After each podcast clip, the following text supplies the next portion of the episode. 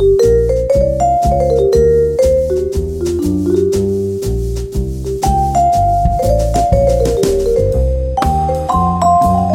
guys. Hello, and welcome to the Clipping Chains podcast from clippingchains.com, where we are funding the adventurous life. This is your host, Chad Andrews, and hi, how are you? We are just coming off the Thanksgiving holiday, and this episode left me with so much to be thankful for. This week on episode 15, I want to welcome the thought provoking and real deal van dwelling climber, Craig Faulhaber. While a conversation with Craig would be interesting at any time, this snapshot in Craig's life is really quite unique. On September 19th of this year, 2021, Craig was involved in a very serious climbing accident. After hearing the news of Craig's accident, I was surprised to learn that he was on the cusp of quitting his job as a college math professor and sort of retiring early. I was further shocked to learn that he had achieved financial independence, or his version of it without investing. Of course, I had to learn more, and I think you'll be interested to learn more as well.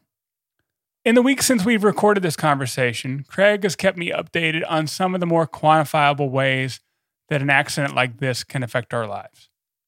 To date, Craig estimates that he would be responsible for at least $250,000 in medical costs without health insurance. That's just to date. Thankfully, his insurance plan should cover most of these costs, but we both want to stress the critical importance of health insurance, and I hope we've provided some very cost effective solutions to avoid this sort of financial nightmare. Finally, we discuss Craig's interest in music. I'll soon tease one of his self produced tracks as we head into this episode, but stick around all the way to the end to hear the full track. And oh, yeah, cut that playback speed down to 1x. You don't want to hear this on 3x or whatever speed you listen to podcasts. And if you're interested, I provided the unique music video Craig produced for this track in the show notes. I really think it's worth a view. And on that show notes page, you will find Craig's website, Instagram page, and a host of other resources related to this discussion. Okay. Craig reminds us in his recent writing to be thankful for the mundane. So, with that, let's get into this conversation with Craig Faulhaber which is anything but mundane.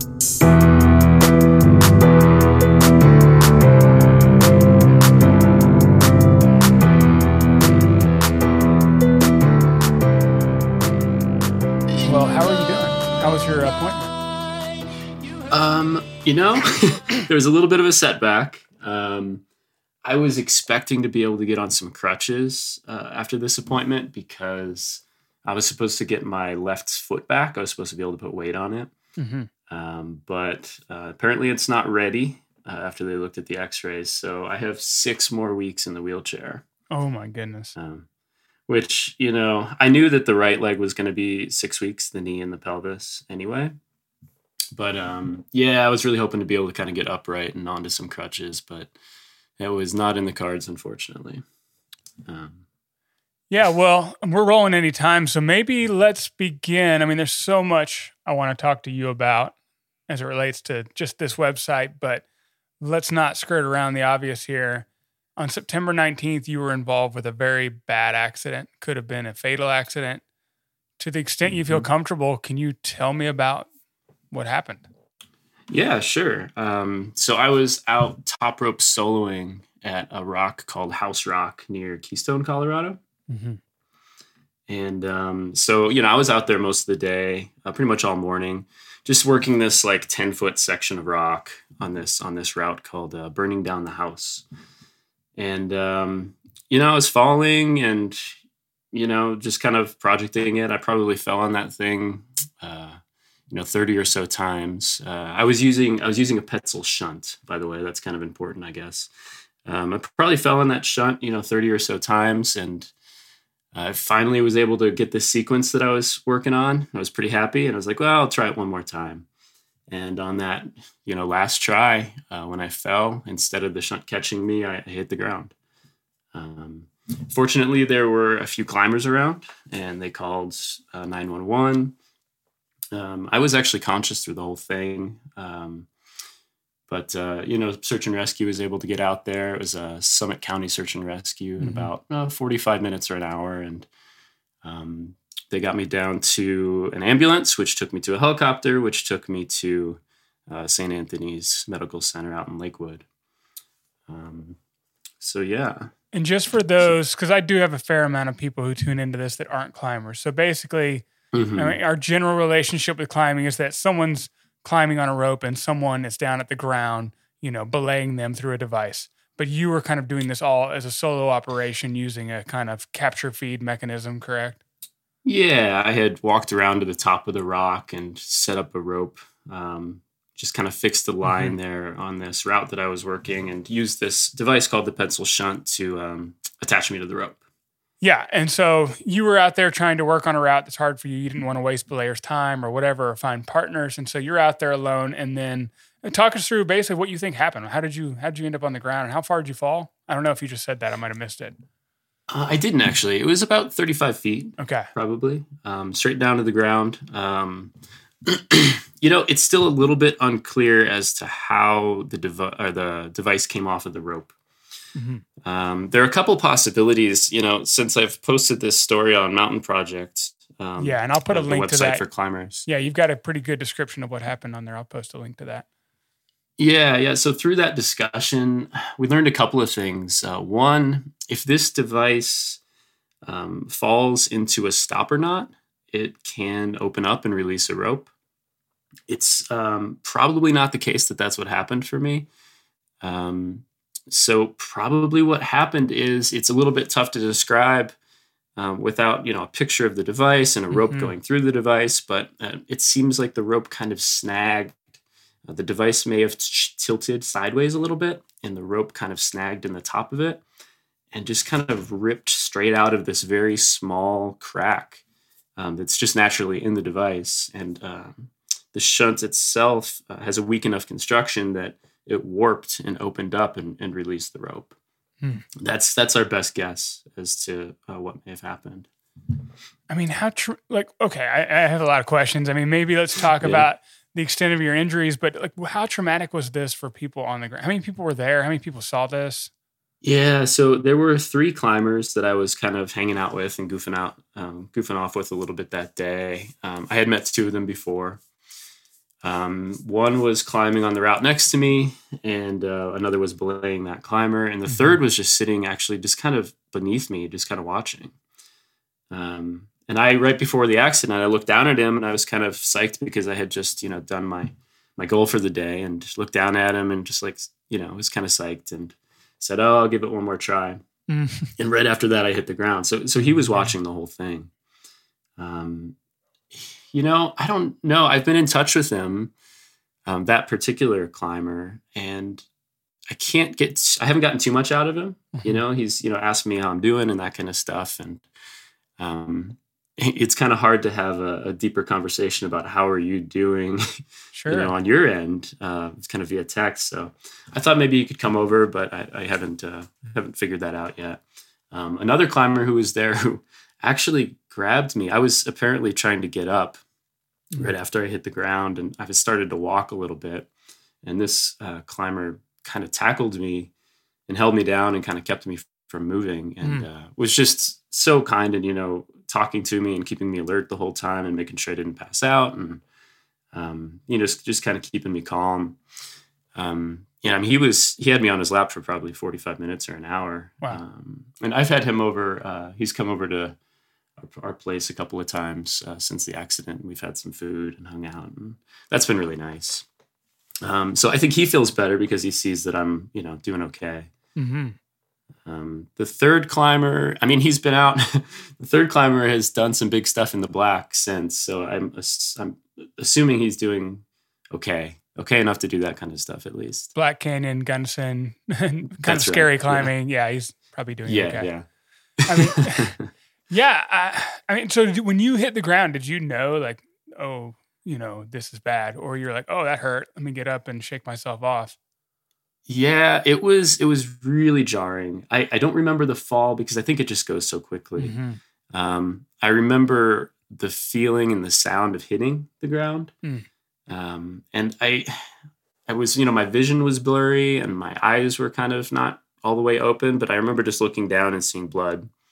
Oh. And um, it was it was pretty surreal. Um, there was a moment just a few seconds after I hit the ground where I actually thought I was back on the route climbing. and it was like, oh, I didn't just fall. This is great. You know, I'm, I'm back on this route. And that was just some weird, you know, thing that didn't really happen. And then, you know, seconds later, I was I was back, Hmm. and I was like, oh, okay, maybe this did happen. But the whole thing was really, you know, I think when you have a, a traumatic accident like that, you're, um, you you kind of get this uh, really high level of dissociation. Yeah. Um, Yeah. So it really felt like it wasn't happening to me, uh, and that was really the case for you know the first week plus, um, maybe even up to now. You know, there's, there's a part of me that's like, oh yeah, yeah. Um, well, before we get into that, I mean, let's. What what's the damage? What what have you done to yourself? Yeah. So, you know, honestly, from the moment the device removed itself from the rope, I was about as lucky as you could be. Yeah. Um, I didn't have any major spinal cord damage. I didn't have any major brain trauma. So, those are the two big things. mm-hmm. Um, but I did break a whole lot of stuff. Um, I broke both heels, um, my feet in a couple different places. Um, I broke my right knee, um, two vertebrae in my back. Um, I broke my pelvis in a bunch of places, the sacrum, which is, I guess, part of the pelvis as Yeah. well. Um, my right elbow, um, and oh, a bunch of ribs. Um, Oh, man.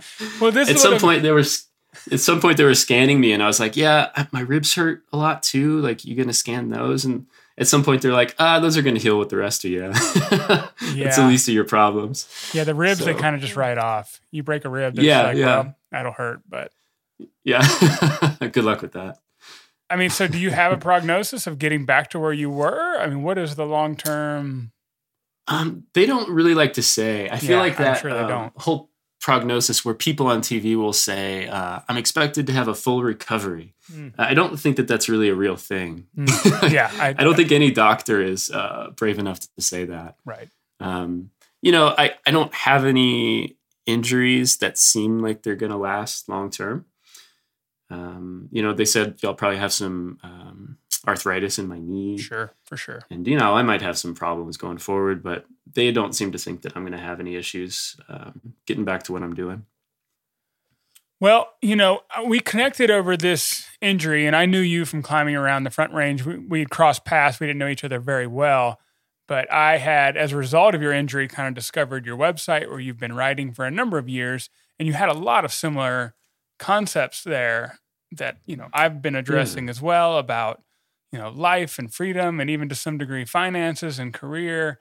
And I was like, wow, he's just had this, you know, quote unquote near death experience that will maybe cast new light on his thinking or something. But you've also had some very interesting commentary. I've been reading some of your most recent um, writing about how this near death experience doesn't really resonate and you kind of feel oddly unfazed. Talk me through that a Yeah. little bit.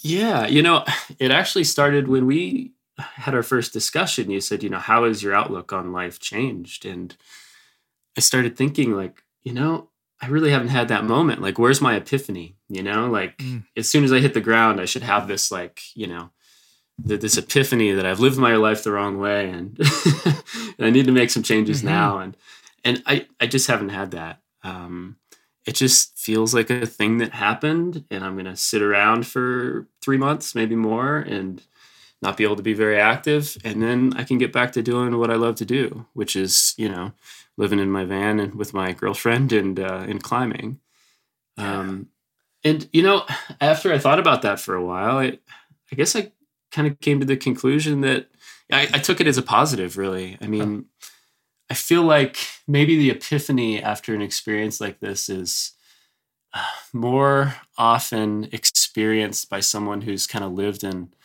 uh, an unchecked life, Hmm. you know, just kind of Mhm. going through the through the motions. And and that definitely isn't me. I mean, um, No, like. I said, uh, my girlfriend and I have been living in our our van for almost five years, and we've been live, working, um, you know, normal uh, nine to five career jobs. Um, so, you know, we, we probably didn't get to that point uh, without, you know, questioning the status quo quite a bit. For sure. Um, For sure. So I, I'm, I'm guessing at this point, maybe, maybe that's the reason I haven't had this epiphany. Um, it could be that uh, you know I have some strong defense mechanisms, and it'll all come out in twenty years or something like that. But, um, um, I mean, that's what's capturing Yeah. my imagination. I can see it in the photos of you, your writing, just the, even when we talked offline about a week ago. It doesn't, you don't strike me as someone who just had this quote unquote near death experience. You seem content, even in the photos I see of you have this, I don't know, it's just this air about you that doesn't say, like, this really sucks, which is what I think most people would be going through and outwardly showing. I mean, God, if I get a cold for five days, I'm just like, this sucks. Like, I can't, you know? yeah, yeah. Do you just think that's something about your personality, or where's, the, or is this just this? I don't know what, or does an injury like this just do that to you in some way? I don't know. I, I mean, I think it is uh, a big part of my personality. Mhm. Um, I think I'm pretty content. Um, I don't know. I mean, maybe I'm optimistic. Maybe I have a tendency to kind of look at the bright side. I mean, I was really lucky. I, This Mhm. could have gone so much worse. Um, you know, you don't normally fall that distance and land in a perfect orientation so as to not hit your head Right. and not you know mess up your spine uh, so i i feel really lucky i guess um, first but i guess second i don't know um, I, I live a pretty easy life i mean even now I, we live at an age when i can sit on a comfortable bed and veg out and watch a hundred different shows on netflix you know this is And there's good it shows. seems rare, at least historically. yeah, yeah, and they're all new to me because I had never really watched TV for the last several oh, years. Oh wow, so. what a great time to be injured then. I'm like a I'm like a little baby, and you give them an iPad and you just stare at you just stare at it. You know, yeah, I can I can just sit there and stare at the TV for hours, and uh, I feel like you know six weeks is a long time from from now, but um, I have it about as easy as anybody else has ever had it historically. Um, so I, I'm in agreement, and I appreciate this Yeah. optimism. You know, I think about that often, especially in the times we're living in. There's, it's easy to be upset about a lot. Um, it, yeah, it seems a lot true. harder to do what you're doing and have this acceptance. And so that's what really kind of, uh, I don't know, you have this aura about you that brought me to you and wanted to talk to you. And I can already see that it's paying off. And you know, and people people have been so kind, and and you're right about in this time too, because I'm coming off a time when you know I only started rope soloing because you know of COVID, Hmm. and uh, there's that extra isolation there, and um, you know there was no way to scroll without it being doom scrolling because there was so Right. much out there. Um, you know, I, you kind of lose faith in humanity to some degree. You know, not completely, of course, but to some degree, you're kind of thinking, "Oh man, Mhm. the world has gone mad," and uh, you have an accident like this, and you know people are have been so good. Yeah. Um, you know, I've I've had so many moments that are just you know I've just had so much gratitude for like the kindness that people um, have towards you when you're when you're really in trouble. um, you know, the people at the crag who. You know, the dude who held me in his lap, Yeah. you know, put himself in a position where like I could have died in his lap, you know, he didn't know. Hmm. Um, but he, he went ahead and put himself in that position. And, you know, the rescue workers who were volunteers and uh, the ER doctors who were, you know, doing their best to, to keep you alive. And um, all the nurses who were overworked and uh, just are smiling and, and kind every time they walk into your room. It's, it's been really, uh, it's been really good to see. Um, I'm so glad to hear that. No, I, I appreciate you sharing all of that. And well, let's maybe move into, you've been alluding to it, and I was going to get to it, of course, but yeah, you live a very unconventional life um, in a way that's still kind of different because there's a lot of people who live unconventional lives um, who maybe live in vans or whatever, but you've kind of found this sweet spot of, so you were a former homeowner and t- tell me about what you did for a living, what you still do for a living. yeah, yeah. I teach uh, math at the community college level. Mm-hmm. Okay. I've been doing that for close to 16 years. But at some point, you decided to move out of the house you owned and into a van. But yet, you're still living in the you're in the Denver area, correct? Um, Yeah, yeah, that's right. and and living basically in a city, but in a van. So you're not just out traveling full time, climbing. you you kind of have a home base, you're working a career, but you just decided that this was a better fit. I mean, maybe take me through the evolution of how you landed on this lifestyle. Yeah, you know, I guess it kind of goes back to when I did live in the house. Um, I bought the house in 2008, um, about when I started my my full time teaching gig. And um, you know, you get summers off as uh, a teacher, and when I started climbing, I kind of realized, hey, you know, I'm not really spending summers, you know, much of my time in the summer in this house. So uh, me and my my ex ended up getting a, a van so, mm. you know, in the summers, we would basically go full time in the van. You know, we'd go up to Wyoming or mm-hmm. something like that and just climb and, and live in the van. And I mean, you know, probably combined with the fact that I didn't have to work in the summers, it was it was the best time, you know. And you would you'd get to the end of those two or three months, and uh, you'd realize, like, man, I didn't need any of that stuff that I had in that house, mm-hmm. um, just kind of sitting there back home. Um, so I kind of started to think, you know, maybe this is maybe this is a a life that I would be interested in, and I, I had honestly always been kind of uncomfortable with how much stuff I owned. Right. never never the kind of person that had a ton of things in the even in the house, but uh, just like the responsibility of ownership always kind of wore on me a little bit. And um, and you had a rule so that uh, if you bought something, right? What, what, did you tell me? I did. Yeah, yeah. I had a rule where if if uh, we ended up buying anything at the store, we had to get rid of one thing at the house, just so it. things didn't pile up. Um, so yeah, that kind of gives you an idea of my level of uh, discomfort with all that. Um, I relate. I relate. Oh yeah, yeah. And eventually, I was kind of like, you know, don't we just move full time into the van? I honestly thought this was something that my my ex wanted. Um, the initial reaction wasn't it totally positive, but um, eventually she started to warm up to the idea, and then it started to become kind of real. So I started to think to myself, okay, um, we're going to be in really close quarters, and you know there are things that we can kind of squabble about sometimes. So yeah, I just I have to start being really honest mm-hmm. with her. You know, if something bothers me, I have to say, hey, you know, this bothers me, and um, and and vice versa.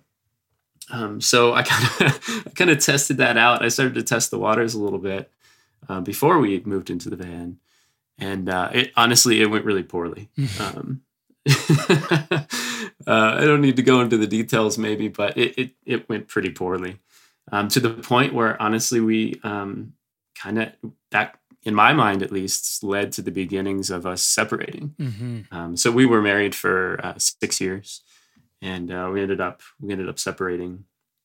Wow. Um, and when we separated, you know, uh, I guess we can talk about the financial stuff later. But um, I ended up moving into the van.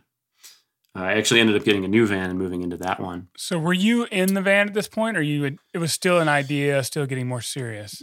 Yeah, it was just an idea that was okay. getting more serious. So, you guys, when you separated, you weren't living in it full time yet. Nope. Actually, when we separated was the first time that I lived in it full time. I see. Uh, she stayed in the house, and I I moved into the van at that point.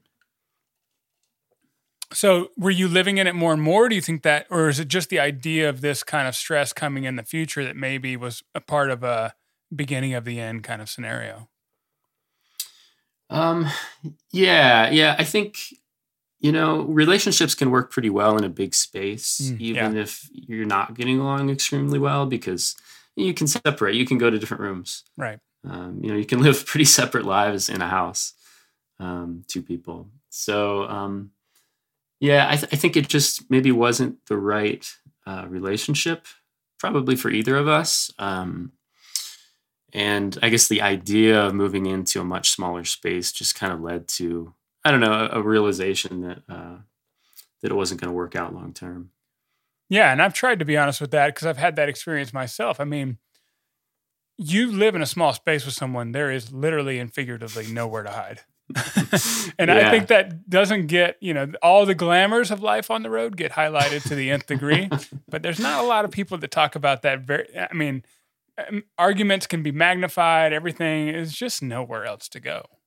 Literally. Yeah. Yeah. Yeah, yeah. The the van life thing, I I would never um I would never try to advertise it to mm. to anyone or or suggest that anyone should do it because it is definitely not for everyone. Um if you're with the right person though, um you know, I'm with uh, Jackie now and um, mm-hmm. we get along extremely well. And um, those squabbles, even in that small space, they don't really happen. Hmm. I mean, we're both, uh, we have very similar personalities. Uh, we're both pretty calm when we um, get emotional. Um, so, you know, any, any things that you might call arguments have turned into us just like sitting cross-legged on our van and just kind of talking it out. We call them uh, powwows. um, that sounds much better.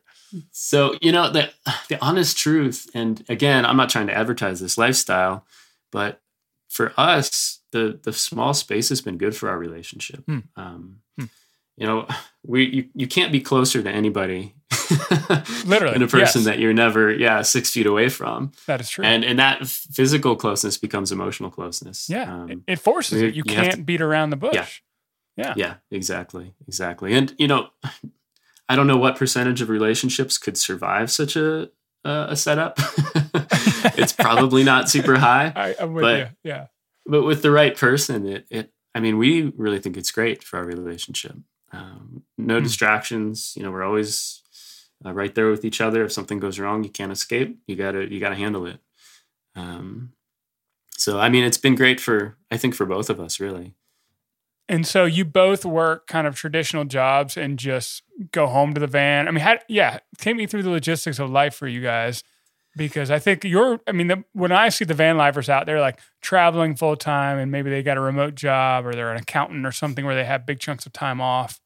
What does it look like for you guys?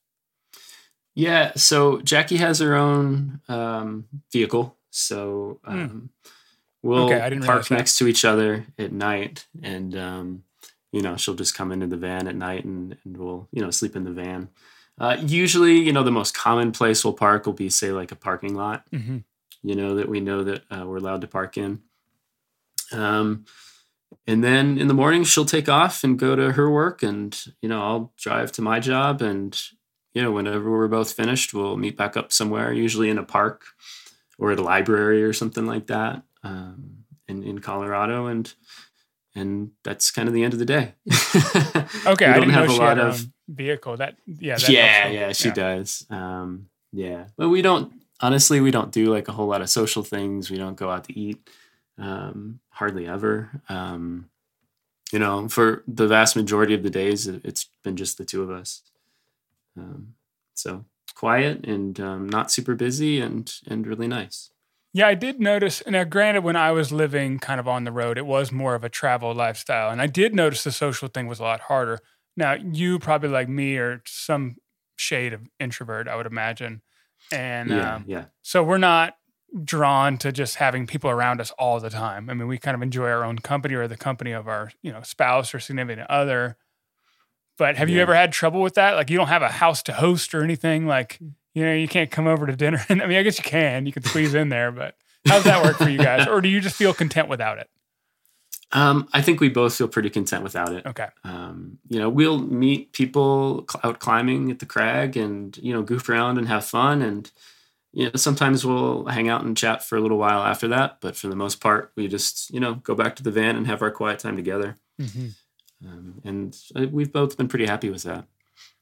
Now, you were, when you met Jackie, you were already living in the van. I mean, did you have to convince her to like move in with you? I mean, how does that conversation go? Like, you know, she is very much uh, the same way as me. Okay. Uh, she, for even a short period of time, uh, lived in her car. She had okay. a um, she had a Ford Escape, and uh, she realized that she was you know spending so much time outside climbing and driving uh, to climbing places that it didn't really make sense for her to pay rent. Mm. So um, for a long time, she slept in her car too. That's not how I met her. Uh, we met just at, at, the climbing gym. Okay. And um, you know, at that point, I had only been in the van for a pretty short period of time, um, but she was she was all in. I mean, she loved it. It was uh, pretty immediate for her. Interesting. I mean, she lives in a very special family too. Um, her dad will come out, uh, you know, from Wisconsin, drive all the way, and they'll go up and hike, you know, Long's Peak together, or or do some like multi-pitch route. Wow. Uh, together, and then they'll go back to her car or his car, and he'll just sleep in the car. there, there, so, there it is. Yeah, yeah, exactly. It's in it's in her genes. so yeah, especially as a uh, woman, I feel like you know a, a woman single alone living in a car is very rare. Just I mean, even perceived or otherwise, the security element Yeah. does not ring true for a lot of women. Um, Yeah, sure. Uh, So, yeah, yeah. I think yeah, I think it is a is a, is a rare thing. Um, def- definitely lucky to have found Jackie. It sounds like it for sure. Yeah. So let's get back to um, so you were a homeowner and you just decided this just wasn't a life for you. Too much clutter, too much stuff, too much expectation. You even mentioned, I think, on our call that you know, like neighbors didn't like the way you mowed the grass or dealt with the lawn, which I totally relate to now living in an HOA kind of traditional retiree neighborhood where everything is just so. Um, Watched. You're always watched, aren't you? hundred percent. I, I Yeah. definitely, you know, I'm I'm definitely still in the the realm of uh, folks who still like my my home. You know, I still like having a home base, but those sort Yeah. of things really do drag on my psyche sometimes. And I find Yeah. if I'm here for more than a few days at a time, those sort of things kind of make me a little crazy. You know. sure, sure. um, but you did decide when you moved out to keep your home and rent it out. Yeah, yeah, that was financially pretty difficult to do during Really? a divorce. Uh, yeah, yeah. I um, you know, I had this, I had the house, and it, you know, it was in my name, um, but it's marital property. Mm-hmm. So you know, it had appreciated in value so much during our uh, marriage that uh, you know I owed a really big lump sum of money at the at the end of the the, the marriage. So I actually kind of had to refinance and take some money out of it to pay Mm. the lump sum of money, and um, I started from zero. Uh, I had the house and the van, and that was about it uh, in 2017, early early 2017. Um, so that's I kind of started from scratch at that point. Really? Yeah, yeah, Okay, well, you're gonna have to talk me through this because what we haven't gotten to yet is that you just recently, right before this accident, were deciding to step away from work, and I think you even used the word retirement. I don't know if that's accurate, but so where? yeah. Take me from starting from zero to where you were, right, or where you are, right around now. Yeah, I mean, so expenses are really low when you live in a van. Yeah. you know, you think you think it's just the rent that you're cutting, but you go to say a department store like Walmart or something like that, and 80% of that store is completely irrelevant. Hmm. I mean, you don't have a choice to buy anything when you live in a van because there's no place to put it. True. True. Um, so um, I guess to get specific about it, say like in, in 2018, uh, my total expenses, I, I cut the house out of this, but my total expenses in 2018 were like $12,000. wow. Um, and I, I do live pretty frugally. I don't really care to buy things very often. So that's a pretty low number, probably for even for people living in a van. But I think it um, is. Yeah. You know, and I'm I'm not making a ton of money as a teacher. You know, maybe I make like 60, 65,000. Hmm. Um, but you know, when you're only spending 12 of that, you know, I was probably saving 40,000 a year wow. um, for the last five years. So, um, you know, pretty quickly you build up enough money and you realize like, you know, I'm not spending that much money. Like, you know, let's say it's 20,000 a year Sure. um, you know, even if you if you have a couple hundred thousand dollars saved just over the last few years, um, that's ten years. You know, that's that's a lot of that's a lot of retirement. Um, exactly. and- And that's sorry. Sorry. Go ahead. Go ahead.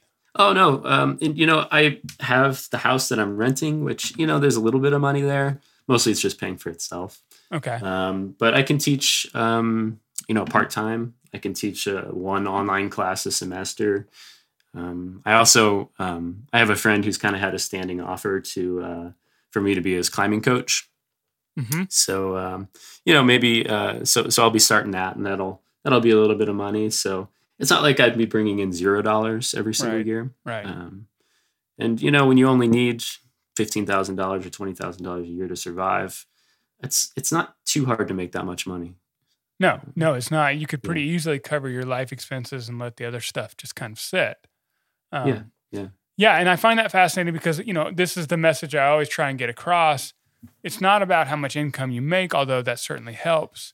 And it's not Sure. about how much you save or don't spend, which, which certainly helps. But I think most folks will find a floor probably above your floor, um, Yeah, especially if they yeah. live in a traditional kind of rental or house Um, Sure. So that can get unsustainable to a point, but it is that savings rate or that percentage. And it doesn't matter Yeah. where you fall on the income scale. If you, if, if at the end of the day you're spending far less than you're making, that gives you a lot of power of choice. Yeah. And I, I always tell people too that the amount that you spend is more important than the amount that you save as well. Um, because, you know, you might you might work a job, I don't know, let's just say 30 years or something like that. But the amount that you spend is going to be uh, a number that you keep with you for your whole life, whether you're working or not. Mhm. So you probably you'll be spending whatever amount you're spending for double double those 30 years, so 60 years say. Right. Right. So you know the amount that you spend is as far as early retirement goes, um, is really it seems to be twice as important as the amount that you make or the amount that you spend or the amount that you uh, save. Yeah, indeed. Um, So So- a lot of folks in this, you know, there's this whole kind of movement which I wouldn't necessarily put you into, and maybe we can talk about whether you feel like you belong in that. Is the whole fire movement, right? Of this financial independence, early retirement kind of stuff, which I kind of fell Yeah. into, but often involves like some sort of investing, which you don't do. And I was surprised because when when I found out that you were talking, you know, when we connected and you were like, "Oh wow, you know, this is great timing. I see your material. I, I was going to quit my job and retire early too." I'm like, "Oh, cool. I want to know what what he's invested in. Like what?" And it, it's the answer is zero. So I was shocked, um, yeah. but I'm impressed. So maybe tell me why? Yeah, why aren't you like socking away all this cash into some sort of investment and letting it compound and you know blow up and Yeah. be worth you know many many many multiples of what you have now? you should not be impressed at all, by the way. no reason to be impressed by that. I know that I am fully wrong in this uh, area. Hmm. You know, I, I teach math too, so I know all about compounding Yeah, for interest. um, but no, I don't know. I honestly, I, I think at some point I might get into that. I don't know. I, I can't say for sure. But I think up to this point, the reason I haven't is, um, yeah, I, I think it's it would stress me out a little bit Mm-hmm. and um, I've always valued reducing stress over anything else. Really, um, I don't know. I I, I see uh, high levels of stress in people in our you know country today, and Absolutely. um, and low levels of sleep. Mm-hmm. And uh, I'm of the mind that like those two things are just so important for overall health that I I just try to reduce whatever things stress me out. Yeah, Um, you'll hear and- no argument from me there. I completely agree. I think we're overstressed, under under underslept, under not sleeping enough. I don't know, whatever. So why does it? Why would investing stress you out? Um, I don't know. I, you know, and I don't want to be this guy. I'm only going to be this guy for the next 15 seconds. Okay. So I got 15 seconds to be All this right. guy, and then it'll be done. But I, I do have a problem. Even like most recently with the pandemic, I do have some kind of problem, like some principal problem inside of me with, uh, say, a market that is booming when so many people have lost their jobs. Mm, Um, I, I really do. I, I, I don't know. I, I feel like it's just another, uh, uh, lo- another lack of equity in our in our Mhm. country. It's it's kind of favors the people who can, uh, you know, the more well off people who actually have the money to invest, and it certainly does not reflect what's going on in people's lives. Um, so I'm done with that now. Was that that was probably more than 15 seconds? no, well, no, and, and this is what I'm fascinated by, and that's why I, I run into this a lot. And this is not abnormal at all, especially of our generation. Now, I, I think Yeah. some of it is probably linked to you know what happened 13 years ago with the financial collapse and all these things. And there's a lot Sure, of sure. distrust because Yeah. that was a major meltdown amongst you know like good and good and good for years. Yeah. Um, and I agree with you. It- It absolutely favors those who can participate. But I've also been amazed at how infrequently those who can participate do. Um, Hmm. And that, and, and how little you actually maybe need to participate too. I tell people all the time, you got 50 bucks a month. So I'm just, I, I Yeah, hear you. And yeah. I'm, I find it super fascinating. I really do. But, and you're hmm. right, it's not talked about enough. It does absolutely separate those who have from those who do not. And it makes the gap wider. Yeah. And I don't know. I, I think there's this thing in my brain. Maybe it's a Midwestern thing or something, but I feel like I have what I have and, and I don't need more. Um, and I, I think I, I, think there's something in me that's a little bit fundamental there with that statement, but um, it, and I, I know that I could have just a little bit more with very little risk. Um, but I just I don't find myself drawn to that, and I feel mm-hmm. like doing it and having it in this system that could collapse or you know might not always be uh, going upwards all the time. I feel like that would create some kind of a stress for me that it's probably not worth the however much money I might get every month out of it. Yeah, no, absolutely, and you know, and I've told people all the time. I mean, if you think you're going to invest and you can't do it and you can't stick it out through those times, which are inevitable, uh, you know, yeah. there will be collapses or not collapses per se, but there'll be rough times. Um, it's not worth doing because if you if you cash out and you you know then it doesn't work. And yeah, and, yeah. And I think I would always look at it and be bothered. Yeah, like oh man, this could go away. I have this much money in this thing that could just disappear. Like I, I think I would be uncomfortable with that. No, I, I admire that you know yourself well enough to know that because I don't think a lot of people do. I mean, I think a lot of people can get cocky when or arrogant about it when times are good and and and say to yourself, "Oh, I could ride these sort of things out, no problem." But I saw a lot of people in early 2020 who had changed their tune. You know, as short-lived yeah. as that kind of little mini yeah. collapse was, it scared the hell out of people because it was a virus or it was something people yeah. had not expected. But it's always something that's not expected. So, yeah, um, yeah. No, that's. Do you wonder? Do you ever wonder if the whole fire movement is almost dependent on a strong market? Oh, absolutely, it is. I mean, yeah. You know, my wife talk and I talk about. I mean, we're getting off in the weeds, but I think it's a valuable conversation. You know, if you look at Japan, for instance, they've yeah. kind of been on a downward trajectory or flat for about oh man, you're hmm. going off memory here, but maybe thirty years, twenty years at least. Wow. Um, and so we always wonder, like, oh, do we have this like U.S. centered kind of bias or recency bias? Like, what if we fell into that cycle? You know, how mm-hmm. many people would stick it out if just year after year after year something you've invested in is losing money? Um, yeah. Even even for a few years, you know, if you look at some of these cycles in the past, around 2000 or 2008, it took many many years for people to make back their money, um, upwards of 15 years basically through those cycles, yeah. and it's everyone has started this, me included, admittedly, in this last 10 to 12 years where things have been very peachy with few exceptions. Yeah. Yeah, it's true. It, we have this American optimism mm-hmm. that this thing is uh, driven by, and um, it's always it's a little surprising to me. Uh, maybe I maybe I'm not as optimistic as I think I am. I look at that and I say, "Oh, that's gotta that's gotta end at some point." Yeah, and that's another fascinating thing. I think we all sometimes wonder, especially during times of, I don't know, just, you know, the things we're going through now with COVID and some of the social kind of issues or or um, divisiveness in our society, and be like, man, you know, it makes you wonder: Are we like, is this kind of the beginning yeah. of the end? Is this like a slippery yeah, slope yeah. towards, you know, at least the U.S. decline from, you know, we've kind of had this arrogance about being number one for so long.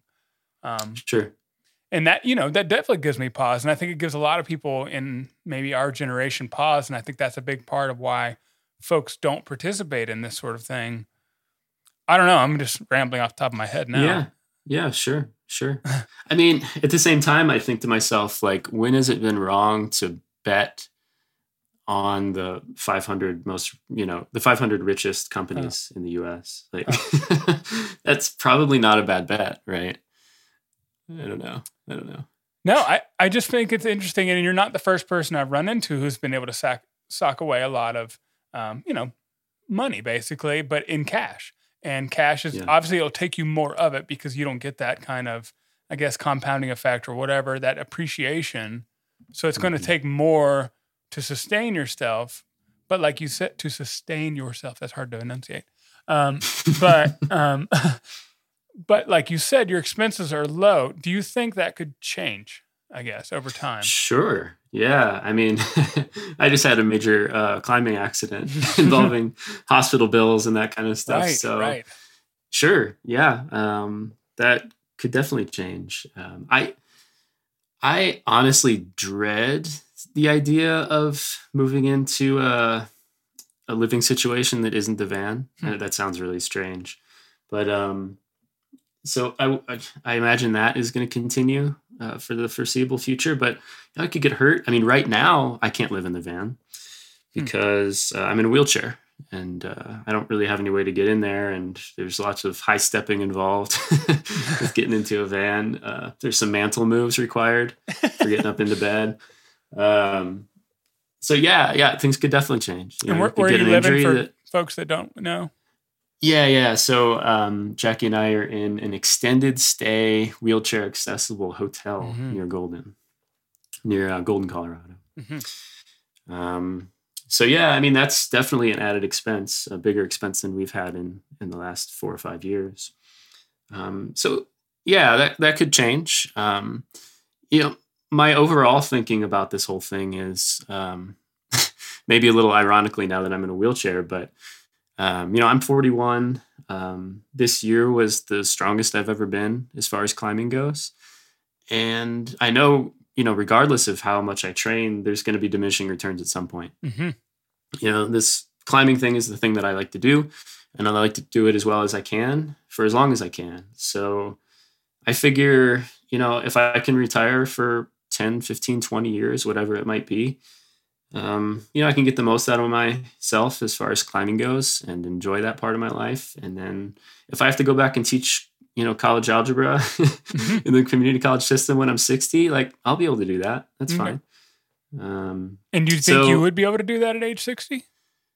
Not, do, not yeah. like, are you capable, but could you get uh, hired? Uh, Oh, oh, yeah. I mean, I guess the only fear is whether or not things would change uh-huh. between now and then, as far as um, uh, minimum requirements. Oh, okay. For for getting hired in certain positions, you know, like they might require a PhD, which I don't have. Right. Uh, they might change that at some point. Really? Okay. Um, but I don't know. I mean, I would assume that my 16 years of experience, and you know, I was department chair for my school for a while, and hmm. you know, a lot of good experience yeah. there. Um, I figure, you know, I have a pretty decent resume. If I have a 15 year gap, it might be a little bit of a problem, but um, Teachers you know, are in high I mean, demand. Yeah, that's true. And yeah. I can go into an interview if I can get an interview, and um, I can teach and and convince people that I'm good at that at least. Mm-hmm. So, um, yeah, I figure I can go back to it if I need to. So you don't necessarily view this as a forever decision, like I'm done working forever. It doesn't have to be. Okay. Uh, yeah. I think it could be. So you, uh, you, you think know, financially I, you are at a point where as long as you're in or as long as you're um, spending doesn't change dramatically, you actually have enough to sustain you. I do, yeah. Um, you know, I'll have a little bit of money coming in from the coaching. Mm-hmm. I can teach um, the one-off uh, online class uh, whenever I need a couple of bucks or whenever I feel like I want to. Um, and I have the house. That's kind of my trump card, I guess, financially. True. true. Um, I can, you know, if if I can make my uh, savings and whatever income I have last for 10, 15, 20 years, whatever it might be, I, I'm going to have the house. And with ridiculous uh, property values in Colorado, you know, that, that'll be a big lump sum of money too. Absolutely. Um, yeah, for sure. So I think with all those things, I probably, um, probably don't need to worry too much about going back full time unless something major happens. It's funny. You're like pro home ownership, but can't live in it.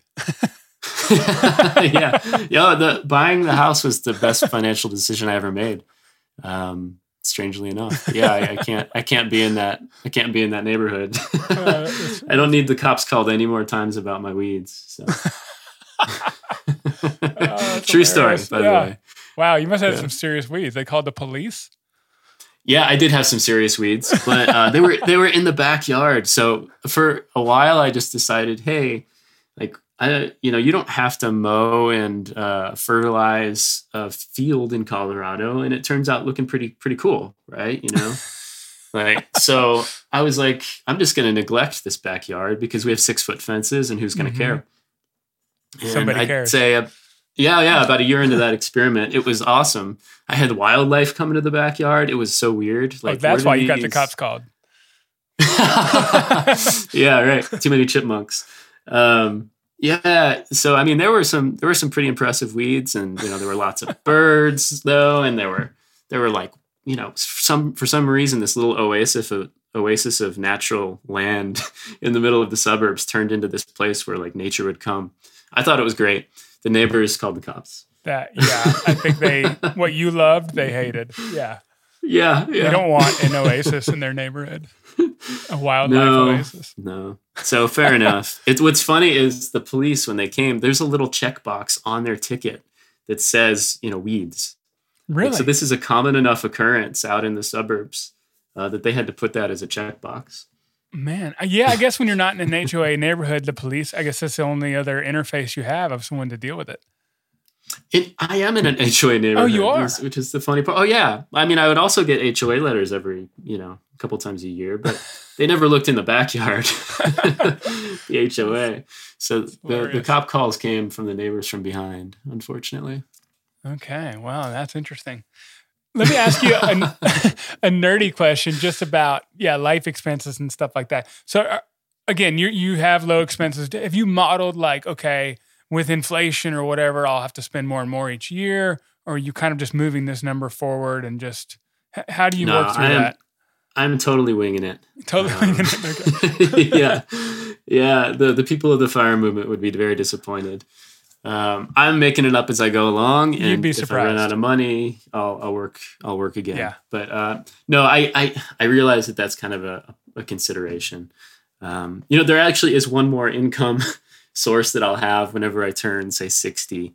Uh, because I've worked in the community college system for so long, I will have a small pension. Mm, yeah, that's um, true. Eventually. So, kind of my thought in the back of my head is like, okay, inflation's going to happen, but you know, when that hits and I have to start living the rest of my life out, um, I'll have this this extra source, you know, maybe a couple thousand dollars or something a month coming in uh, because of the pension. Yeah, and I kind of appreciate your approach compared to ours, which was very much overly thought through, overly analytical, overly stressful. And to your to your point, like how much are we missing the forest for the trees for worrying about stuff too much? how much does that really affect life? Whereas we made sure everything was just perfect. Like if we were going to quit our jobs, like there was no question, barring any unforeseen, un to this point, you know, unforeseen historical collapse, like we had things shored up. That said, I don't know. I'm I'm struggling with how to finish this sentence, but it, it it's been like we obsessed over it. We really did, and we Yeah, still sure. have arguments about like, okay, well, what if this happens or what if that happens? But I kind of appreciate your kind of lighthearted approach. It's like, eh, you know, uh, you know, I got some income here. I'll do this, and if it doesn't work out, I'll just do this. And that's kind of where I always try and remind myself, like, you know, I'm I'm 37, and so it's not like I'm not going to make another dime my whole life. That's ridiculous. Like, Yeah, sure. you find things Yeah. you enjoy. Like for you, it Mm. might be coaching or maybe picking up a little bit of side work. And uh, I think like the the full on retirement gets way overly glamorized because most people will be bored out of their minds in like a year and a half. sure. Yeah, I think that's a that kind of um, thought process, and, and I have it too. I really do. Huh. Um, but it's a barrier to change. Yeah. Um, Yeah. For in, in any situation. I mean, a lot of people don't get into the van life thing. You know, people I've talked to walk up and they'll say, "Oh, I really want to do this, but you know, I have this and this and this." And a lot of times, you know, I think to myself, or sometimes I'll say it, you know, that's not really anything that should keep you from doing this. Hmm.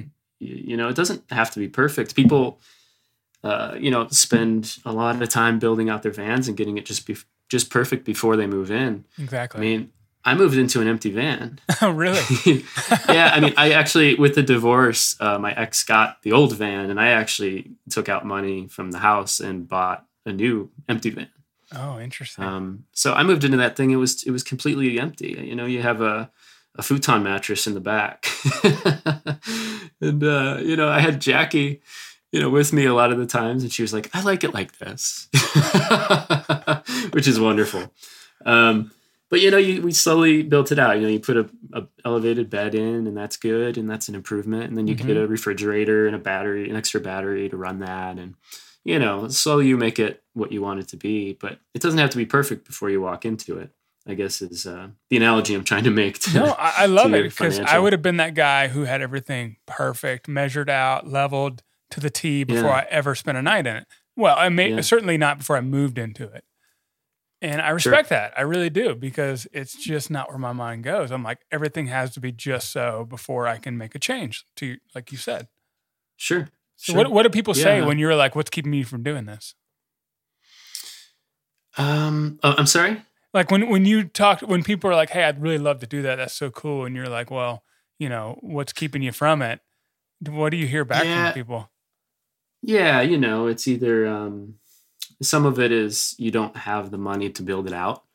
Um, that's that's a really common one. Like, oh, I could afford a van, but you know, I, I don't have the money to Mhm. to to build it out, or I don't have the time to build it out.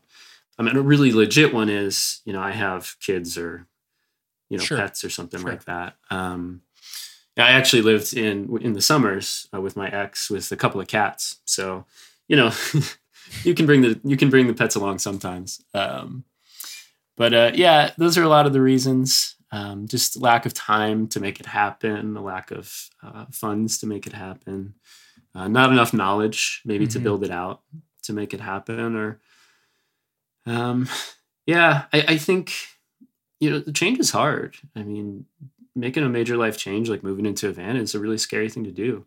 I understand that, um, yeah. and I think a lot of us tend to um, latch onto things so that we don't have to go through that scary uh, process.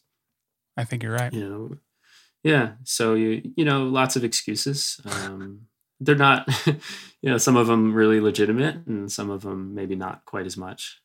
Um, Well, what do you think about, you know, because I'm always cautious to people about, especially the van thing. I don't know. I feel like I've even maybe gotten a little bit of reputation as being against it, which I'm not. I actually consider, I Yeah. have a camper. I lived on the road for a while. I consider Yeah. all the time buying a van. But a Yeah. lot of people think they'll move into it and everything will be great and they'll, they'll be, pretty much live your life. They'll have lower expenses. Um, they can keep working their jobs, but I see a lot of used vans on Craigslist. And so why do you think I think a lot of people have this idea, but you're actually you've you've made it. I feel like the five year mark is real test. Like I feel like most people make it a year at the most. We didn't make it a year. Yeah. So is it just something about your personality? It just is it just a great fit, or where do you think people go wrong with it? Yeah, I, I think a big part of it is um, not just my personality, but Jackie's as Mm, well. Yeah. Uh, yeah. we both we both love that kind of lifestyle, so uh, makes us happy, and also uh, you know we have very similar uh, personalities and get along so well that it works out okay. So there, there's no stress between us, and there's no stress as far as not having a lot of stuff. Um, why people end up leaving? I think those are some of the reasons. You Yeah. know, it doesn't work out for the relationship so well, um, which totally makes sense. Mhm. Um, people like having a yard, you know, they want to have a dog. I heard one person say, Well, I really want to have a dog at some point in my life. And to have a dog, I need a yard. So I can't do that with a van. Um, Okay. so- yeah. so- We had a dog on our so- trip, and it was she actually loved it. But Yeah, I think a dog would actually love that. You get a lot, lot of outdoor time. yeah, And um, so I I think I don't know. I, I I could be wrong about this. Everybody's different, you Mhm. know. So I don't want to make a blanket statement, but I think a lot of times what ends up winning is kind of our we're social beings, and our culture Yeah. says that we need to get a house, and um, in order to be respectable and be respected by your community, you have to do what everybody else is doing. And uh, Mm. for a lot of people, that means getting a house, getting married, having kids, and uh, living that more traditional lifestyle. Which you know that's great. I totally understand it. Um, but I think that is a big part of why a lot of people um, don't can't pull it off. I, I think Mm, you're absolutely right. I do think It's it social pull.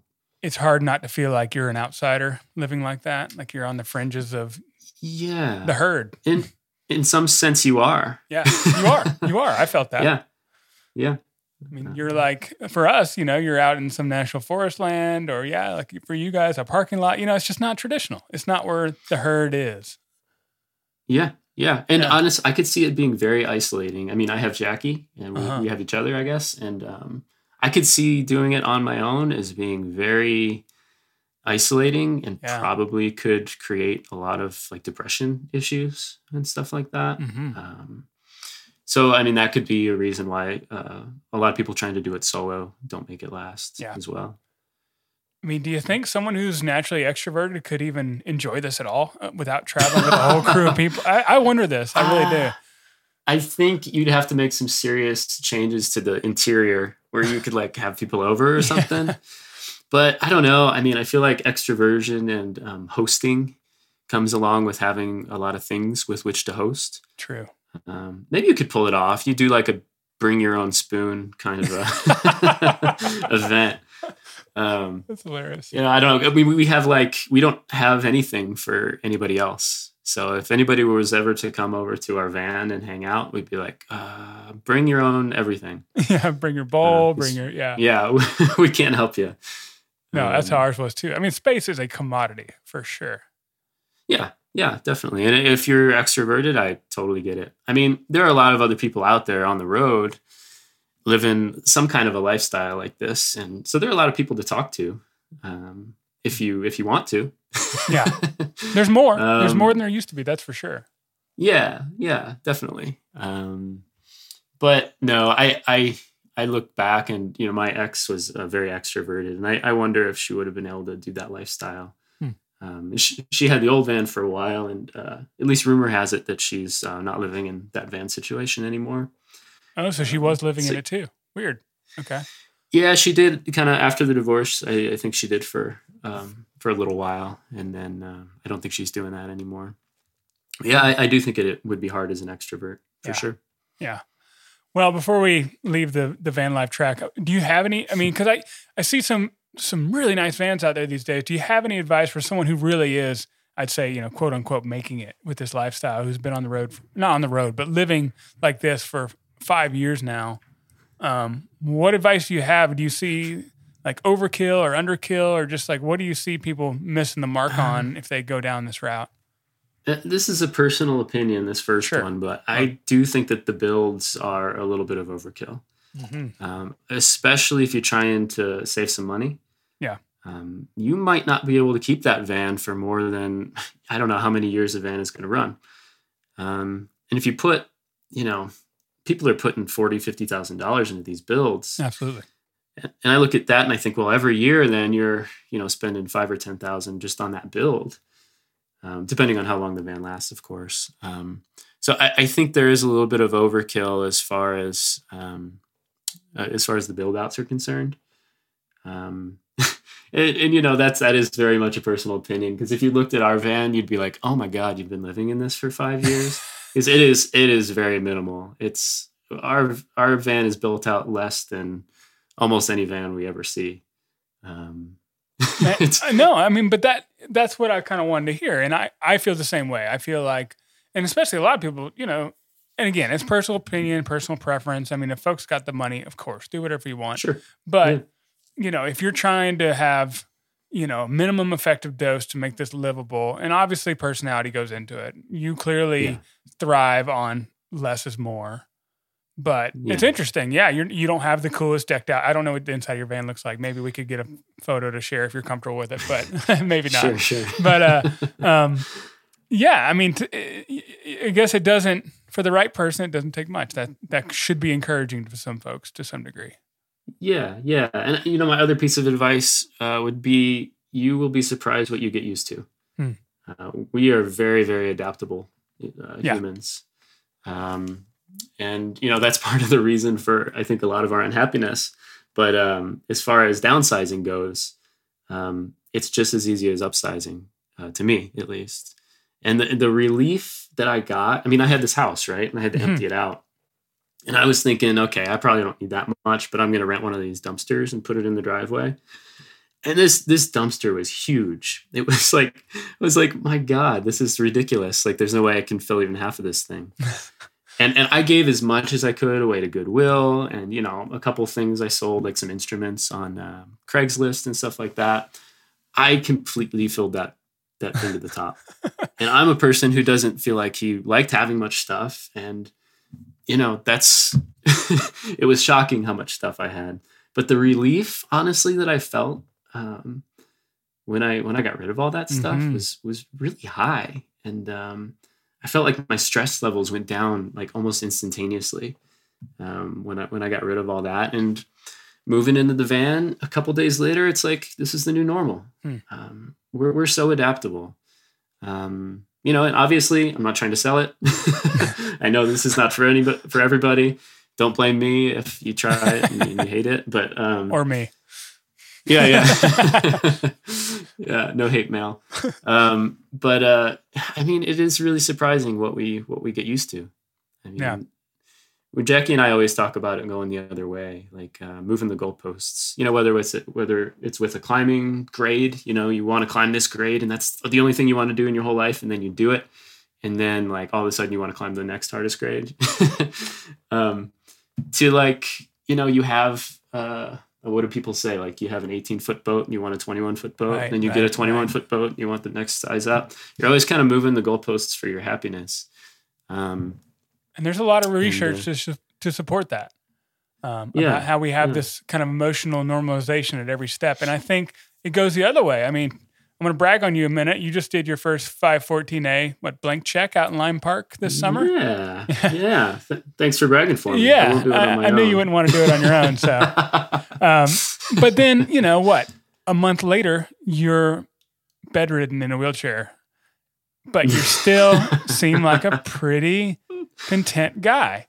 And I think you know we see this in humanity. You're always like, well, if that ever happened, I would just be done. I'd just like shoot me. You know, Yeah. I'm over it. sure, sure. But we yeah. see how people can live through these really trying times and just still kind of find the silver lining in them.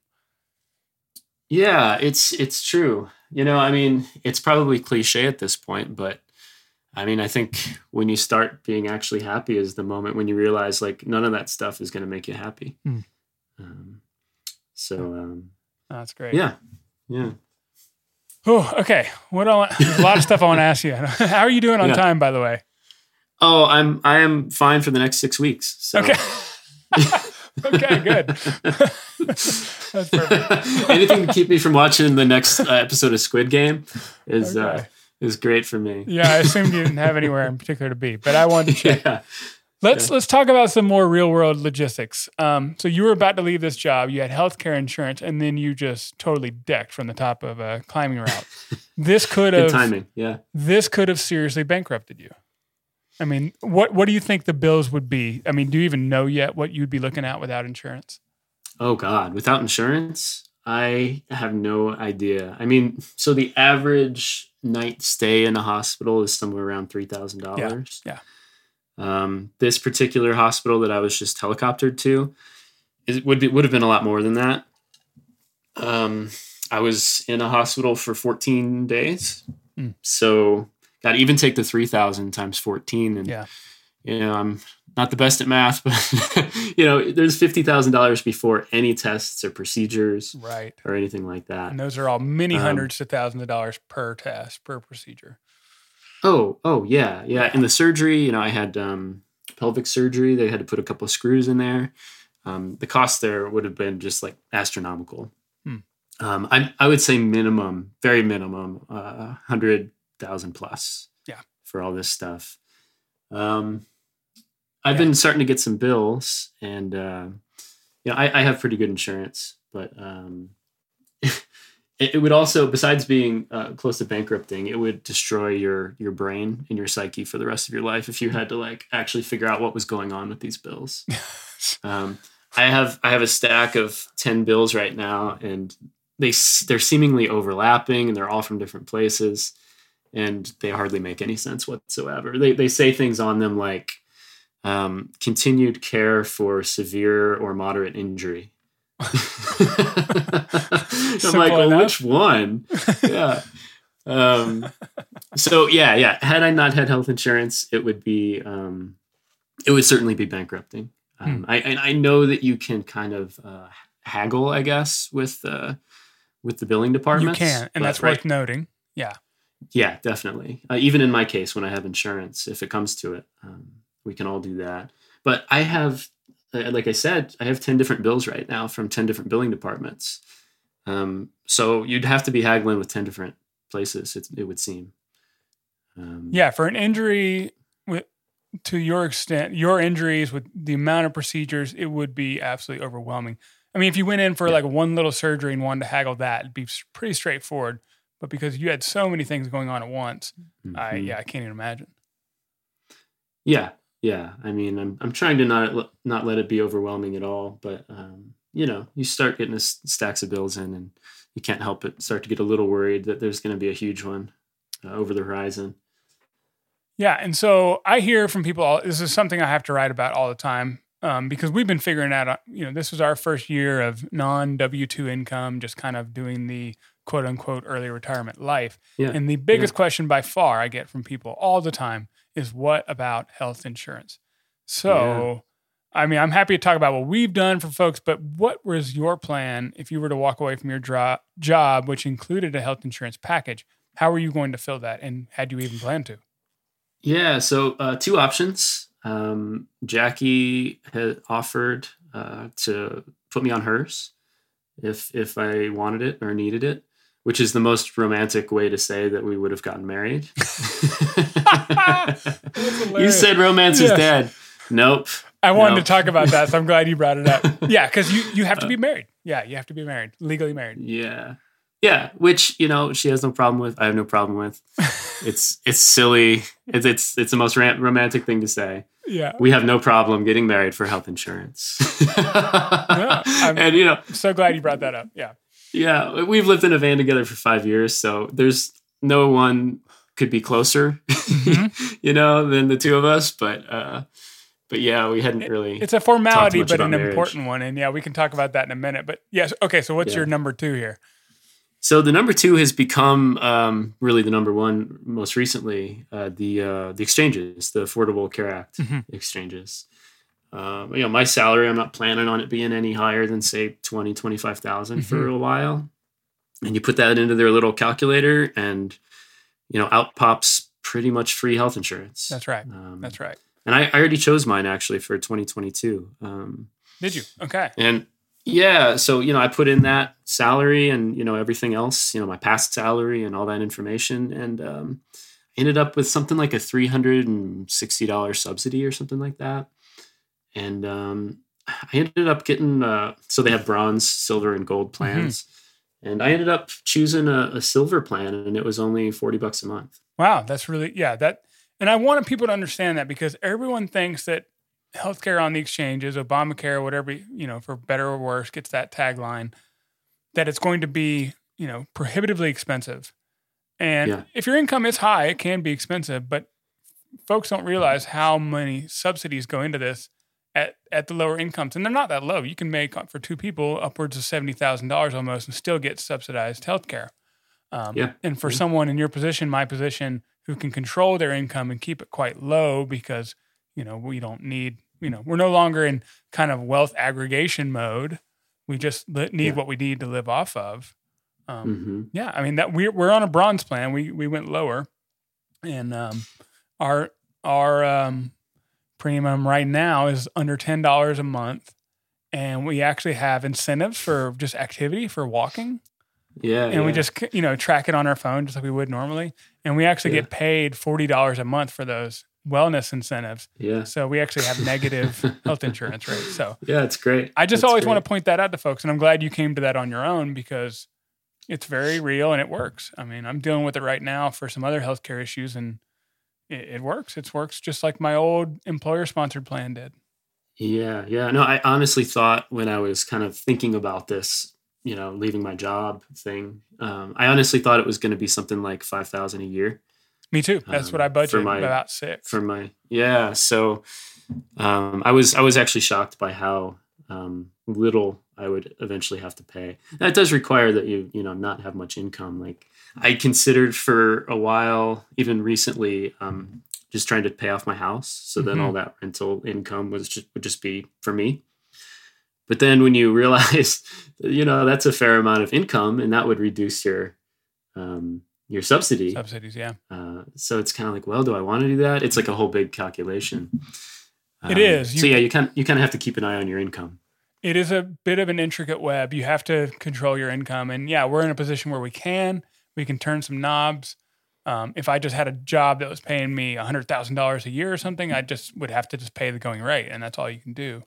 Um, Yeah, yeah. So I guess if somebody doesn't know out there, it- you report your expected income, and if you miss it, uh, if you miss the mark, or if you get a job or something that pays really well, then mhm, they end up kind of getting you on your taxes. at That's right. the year. that's right. The next year's Um, taxes, or you can just opt out of it. Um, it seems like, yeah, that would be a Yeah. qualifying kind of life event where you could just yeah, move on. Yeah. Um, Yeah. All right. So let's talk about. Yeah, you, you mentioned this. Um, we were laughing offline on this on a call last week where you were like, you know, I don't want to kill romance, but you know, there are some tactical kind of pros of being married. So, and uh, you know, you were in a hospital, and how what was that like for her? You know, you guys are practically married for all intents and purposes, but she Yeah, can't yeah. come in as a spouse. Like, how was that for you guys?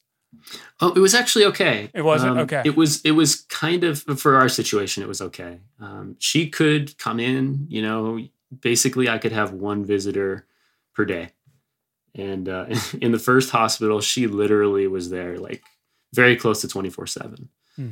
Um, she would. They let her sleep there and everything. So um, you know, she was she was great, and that that worked out actually really well. The place where it wouldn't work out potentially would be if it was worse and uh, there was some kind of end of life Right. decision right. making right. happening and you know that's another reason that jackie and i have kind of discussed it um, you know that's a big decision and i would want her to make it for me and she would want me to make it for her Right. so um, there's another super romantic uh, reason maybe that's a little more romantic than healthcare but um, That that's a little yeah more romantic. another reason to be more to be married yeah Well, if you want to get really unromantic, another reason is that if you file your taxes jointly, you Ah. can save on taxes. So let's get real now, rom- do you unromantic. think? so, I here's a question for you: If Okay. if I if we were married, I would be able to get under uh, Jackie's health insurance. Would I Mhm. still quali- qualify for that subsidy? I Uh. So if you were married, no, you would not. If you're married, you have to. If your spouse has health insurance, you cannot Yeah. qualify for an exchange plan. yeah, yeah. And I guess just for the record, the uh, difference between her having a solo healthcare plan through her work and a family or a spouse healthcare plan through her work was uh, three hundred dollars a month.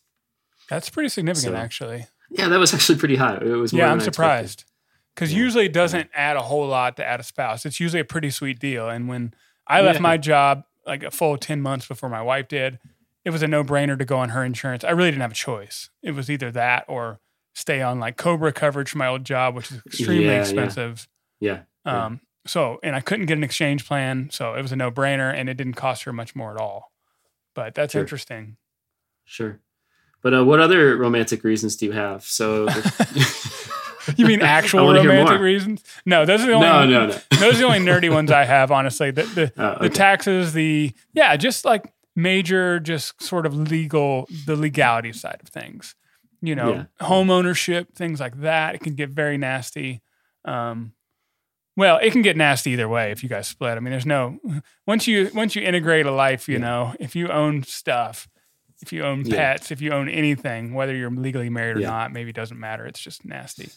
Um, yeah, that's what I always say to you know people who expect us to be married already. Say like parents, Right, Um, you know, it's like there's really no difference uh, between us being married right now and us not being married, as far as all that splitting up stuff is concerned.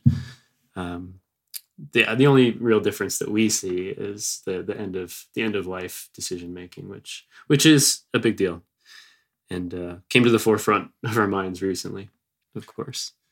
Well, to ask maybe a too personal question, I mean, is there any reason why you haven't? I mean, is there like a family history? Because I'll, I'll admit, for me, you know, I we both came from divorced parents, so I was just like, well, I want to make sure I know this is right. You know, there's a history here on both of our sides, so that was our hesitation for a long time. We did the same thing. We lived together for a long time. I mean, we were married for years before we were married. You know, Yeah, yeah. I can only speak for myself on this one, but no, uh, my parents have been married, you know, my whole life, still are. Um, just no hurry. So yeah, yeah, no hurry. You know, and I've I've been married once before. The first one I True, jumped into true. fairly quickly, and um, I don't know. Maybe there's a little bit of, um, you know, maybe there's a little bit of trauma there or something. I don't know. Mhm. You can maybe you can work through this with me as my new therapist. I don't know if you want me as your therapist. Maybe you can be Um, my therapist. We can yeah. be each other's therapists. Maybe maybe there's something there. I'm not sure, but I, you know, I when there's not a clear reason to do something, I I think maybe we just have both had the tendency to not do it. Mm, yeah. Um, you know, Jackie might have her own story, but um, yeah, as far as I'm concerned, um, I'd be happy to do it at any point. I feel like I'm proposing over through this podcast. in, That's hilarious. In a very unromantic yeah. way. Um, yeah, I mean, I don't know. I don't, there's no reason to jump through that. It's a very small hoop. Mm-hmm. There's no reason yeah. not to. Um, yeah, maybe it'll happen someday. I don't. I don't really know. no, I appreciate that. It, it, it's. I think yeah. Sometimes events like this can make you see the practical side of it. Um, but I, I, was with you. I mean, for the longest time, my wife will still tell you, she's like, I didn't think he was ever going to ask me. I thought he was going to be like the journey mate kind of approach where we just live together and just call each other, you know, the best of friends. But, um, yeah, you, you can know, call each other lover for your whole life. Yeah. I actually had a, I had a professor in grad school. They finally got married in like the last few years or something, but they had been together for decades and just called each other journey mates. And it was hilarious. Oh. You just had to oh. know the guy, but so this is my journey mate. And, uh, he just I don't know for whatever reason, just didn't want to seal yeah. the deal, but finally did. So I don't know. Anyway, yeah, That's it's a funny. fascinating thing. It's not. This is also not uncommon. I see people in long term relationships. They're just like, hey, you know, what's the hurry? Yeah. yeah, I think that's a millennial thing. Yeah, I mean, I think it is. You know, a lot of the stuff we're talking about, I think, is generational, and just yeah, I, I see a lot of myself in it as well. Um, let's talk sure. about music. Oh yeah, yeah. You have. I I was listening in the recent days, and hmm. I'm impressed, man. I like That's it. That's nice um, of you. Yeah.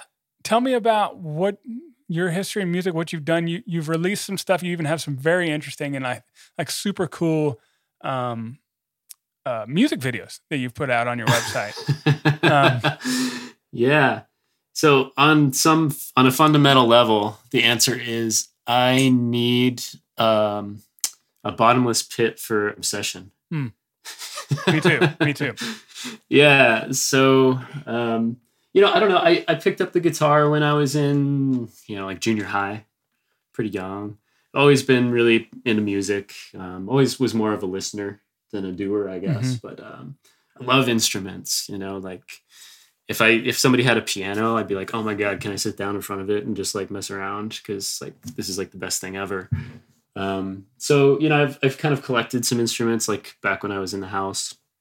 I had a piano and a bunch of guitars and drums and stuff like that. Um, but never really did anything with it. Always thought maybe I would, but um, you know, just kind of have that don't have the time excuse.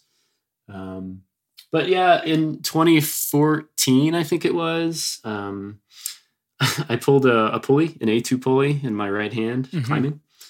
And uh, so I was like, okay, well, I guess I'll start running. So I, I, think I started training for like a half marathon or something like that. And um, I broke both of my feet. I uh, I got stress fractures in both of my feet, so I couldn't run and I couldn't climb. So I was like, oh man, I got to do something. So I was like, okay, there, there's my chance. I guess I'll um, start writing some songs and you know start figure out how to record them in this house and and yeah i started putting stuff together. Um, so you had not you had not been playing instruments your whole life? You just kind of taught yourself on short-term basis? Um yeah i had be, been playing the guitar oh okay um, you did just say that my, sorry. close to my whole life. Yeah. but um besides that you know drums piano all that stuff was just like you know if I'm going to have this in a song, I better learn how to play this one song.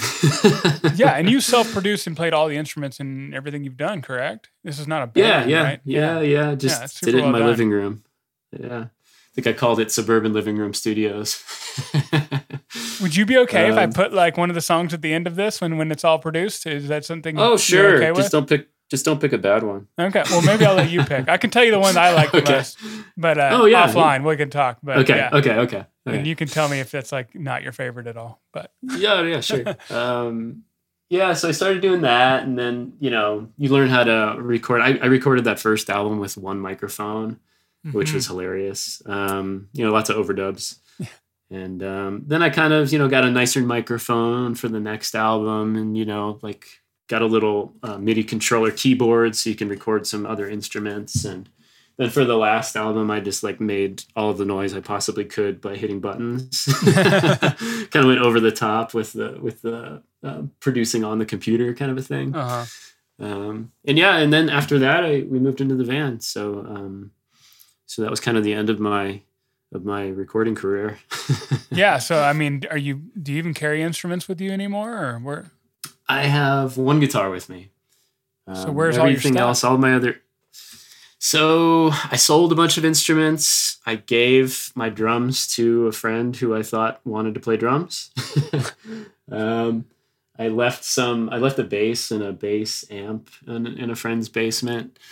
Um, I guess there's a piano down there too, like an electric uh, keyboard. I guess. Um, So it's just yeah, just kind of scattered throughout Yeah. the world. But I, I don't expect to ever have any of them back. Um, they're pretty much donations at this Mhm. point.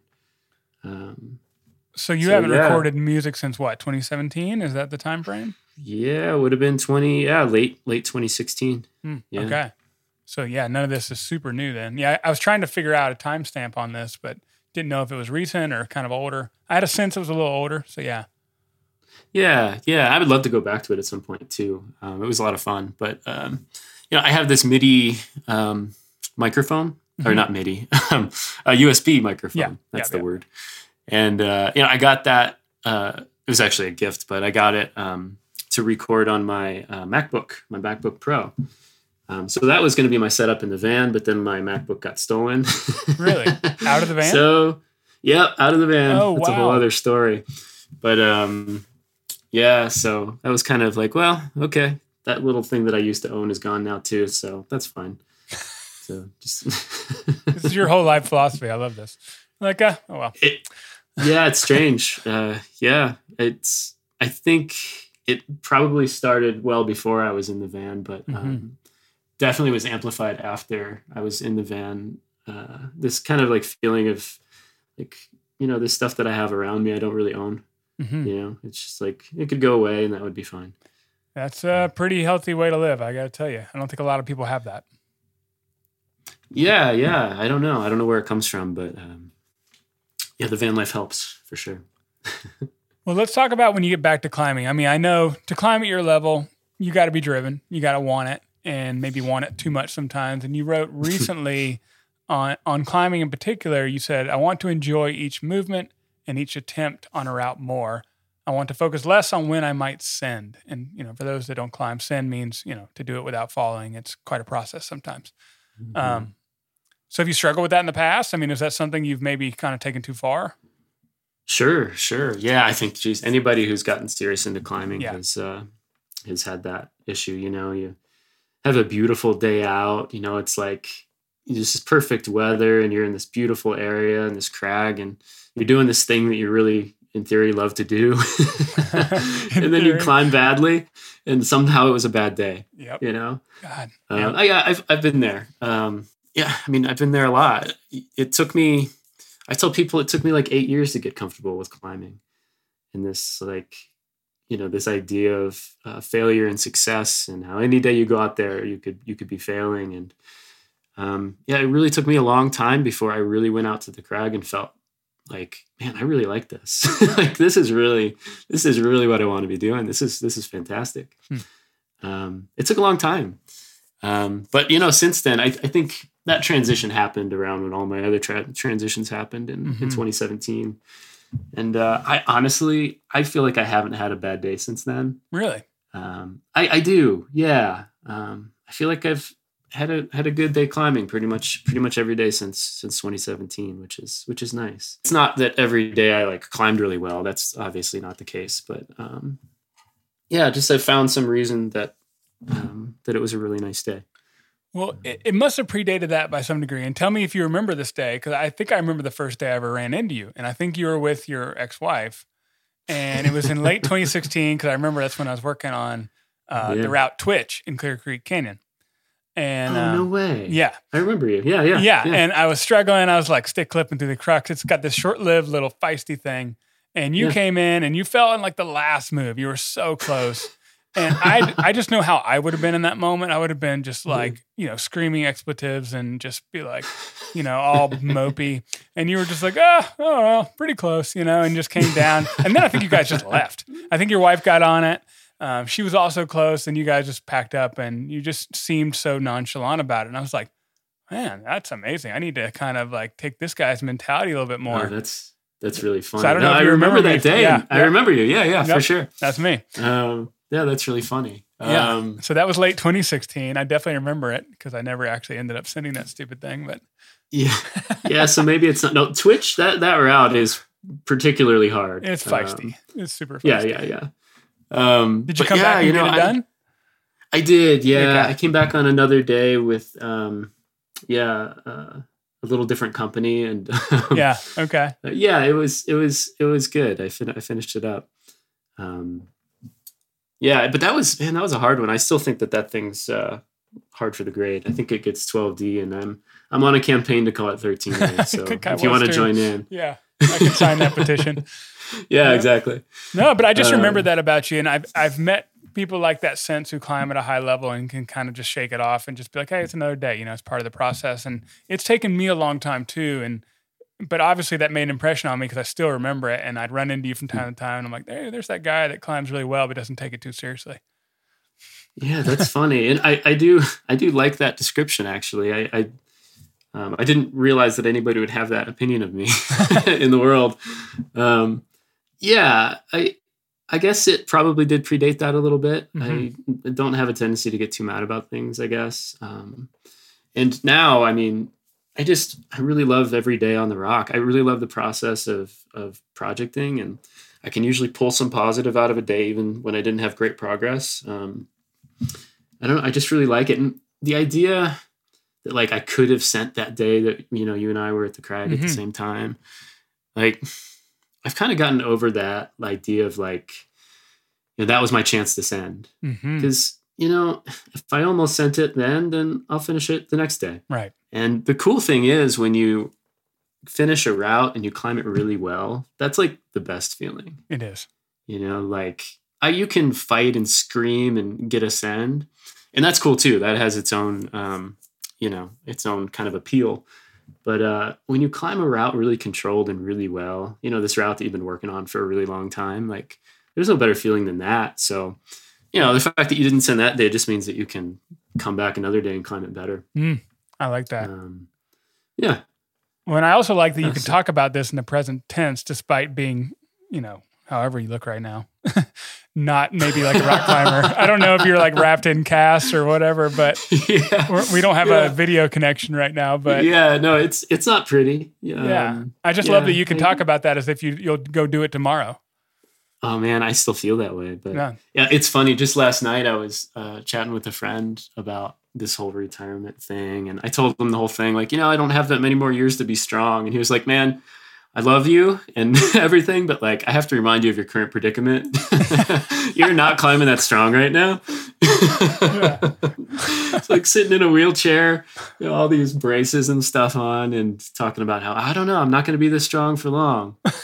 Like, Um, dude, you are not strong right now. Maybe mentally No. strong, quite mentally strong, but I am not strong at the moment. Um, no. Well, I love No, that you yeah, can laugh about it. I mean, this is only this isn't even wait, we're not even two months out, so I don't Yeah, think many people would even seven want to talk about it right now. So I, I admire it. Oh well, thanks. That's really nice of you to say. Yeah, I appreciate that. Well, we've been going for a while. Is there anything else we haven't discussed that is on your brain?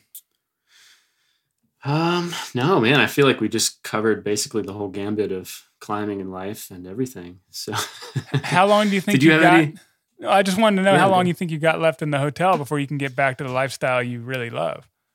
Yeah, so it's funny. I don't know if they're just trying to keep you optimistic when you have an accident like this, but my initial prognosis was like, oh, you'll probably be back on your feet, at least trying to walk in like six weeks. And um, then I got to six weeks. Or no, I, what did they say? I think they said three weeks, three or four Wow. weeks, you might be able to get on your feet. And then I got to that point and they said, okay, six weeks before you can even try to stand. And then I had my six week follow up, and now they're saying 12 weeks. Mm.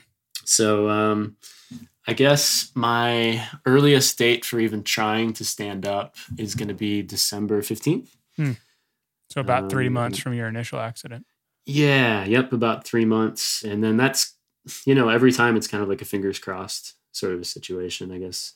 Bone healing can happen slowly, but um, yeah, so that's my that's my thought. I'll start to figure out how to walk again when uh, towards the end of the year, uh, mid December, and then I don't know. I mean, I'm way too optimistic about this. I realize, but um, I feel like if I can walk and put weight on my feet and move my body in that way, that I won't. It won't take that long before I can climb something Mhm. you know put me in a in a cup in a pair of gym shoes rentals because my feet are both really swollen. And uh, you know get me on a five seven on top rope and yeah. I, I, don't see how that could be much harder than walking at this point. Mm-hmm. so um, yeah i don't know. So that's my hope. My hope is to uh, climb something anything before the end of the year and um, if not then then then early 2020 anything else about the rehab process that you just never saw coming um, you know, I have I haven't been in the hospital system at all ever in my life. Um, you know, I've broken a couple bones here and there, but um, I am still shocked at uh, how inconsistent the healthcare community is mm. with their thoughts and diagnoses and um, ideas about what should and shouldn't happen. Uh, that's the number one thing that stood out to me through this whole process is uh, inconsistency. You know, one nurse will walk into the room and they'll say one thing, and then the next one, 10 minutes later, will walk in and say something in complete opposition. Hmm. and, that's uh, frustrating. Uh, yeah, it, it, it is. It's it's funny and and frustrating and um, and a little shocking. Um, but the amount you know we can like put together this iphone you know that has the world of information on your fingertips but we're not all like our knowledge is not complete about the human body. No no. We, we do not have the answers. Um, and at times neither do the healthcare professionals unfortunately. Um, so yeah that's kind of the number one thing that stood out is uh, yeah just how there isn't a definite answer to anything. Hmm. um, well, I want to wish you the best on your continued recovery. I, I think we can all appreciate your optimism in, in the face of all this. And yeah, I wish you the best. Well, thanks, Chad. That's nice of you to say. And I appreciate you having me on. Yeah, thanks so much for all this time. And I'll get with you on maybe getting some music or some other material to share. And uh, yeah, yeah let's cool. wrap it up there. Okay, guys, thanks for hanging around all the way until the end with this interview with Craig Faulhaber. Okay, I want to leave you with a track that Craig produced some years ago. It's called When We're Honest. And Craig put this all together, self produced, all the instruments, and he's got a great music video for it as well in the show notes. All right, let's do it.